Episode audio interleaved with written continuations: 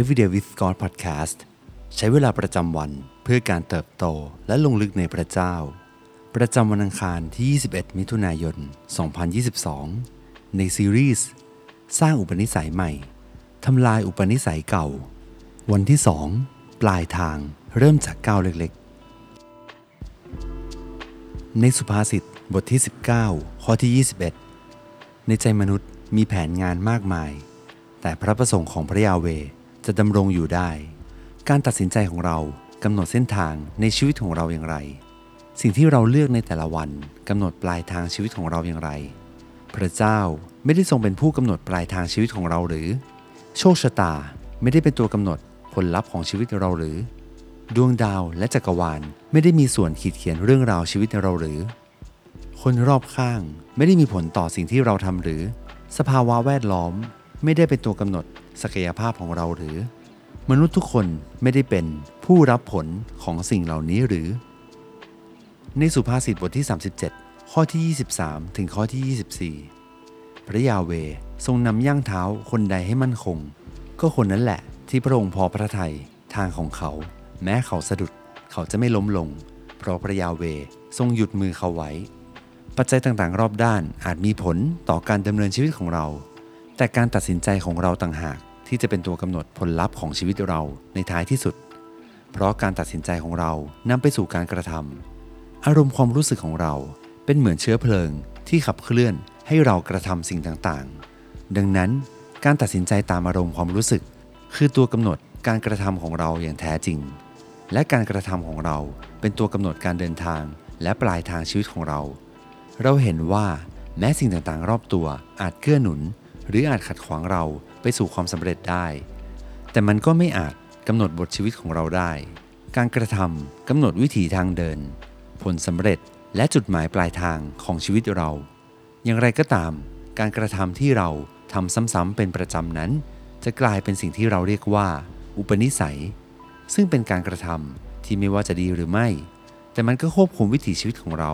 และทำให้เราแตกต่างจากผู้อื่น ที่มุ่งสู่จุดหมายปลายทางเดียวกัน ในเอเฟซัสบทที่ 2 ข้อที่ 10 เพราะว่าเราเป็นฝีพระหัตถ์ของพระองค์ที่ทรงสร้างขึ้นในพระเยซูคริสต์เพื่อให้ทำการดี ซึ่งเป็นสิ่งที่พระเจ้าทรงจัดเตรียมไว้ก่อนแล้ว เพื่อให้เราดำเนินตาม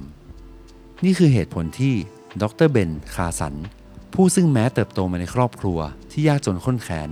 แต่ก็กลายเป็นหนึ่งในศัลยแพทย์ทางประสาทระดับโลก และเป็นผู้สมัครตัวเต็ง ในการชิงตำแหน่งประธานาธิบดีสหรัฐอเมริกาได้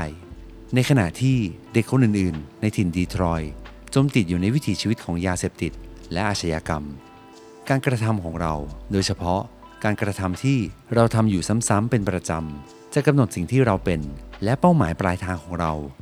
รวมทั้งยังเป็นตัวกำหนดว่า เราได้ใช้ตะลัน ความสามารถที่พระเจ้าได้ให้กับเราหรือไม่ เบนคาสัน ได้พัฒนาอุปนิสัยที่น่าชื่นชม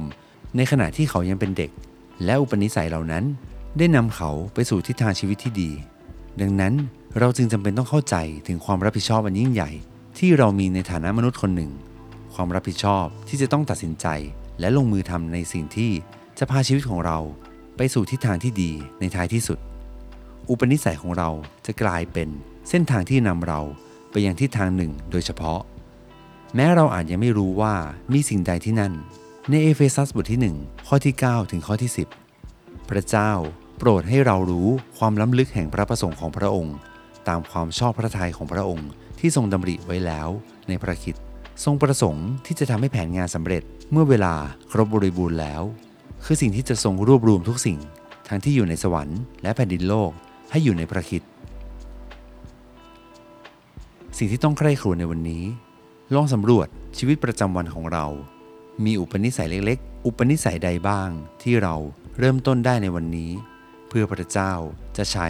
และนำชีวิตปลายทางของเราให้จำเริญขึ้น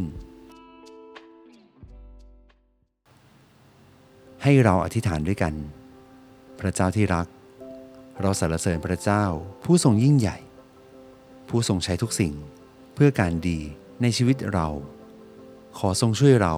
ให้ไม่ละเลยก้าวเล็กๆ ในแต่ละวันของเรา ขอทรงช่วยเราให้ตระหนักถึงความสำคัญในสิ่งเล็กน้อยที่เราทำซ้ำๆ เพื่อพระเจ้าจะสร้างรากฐานอันมั่นคง ให้เราพร้อมที่จะก้าวไปอย่างมั่นคงร่วมกับพระองค์ เราอธิษฐานในพระนามพระเยซู เอเมน ขอบคุณพี่น้องทุกท่านที่รับฟังและติดตามกันมาตลอดนะครับ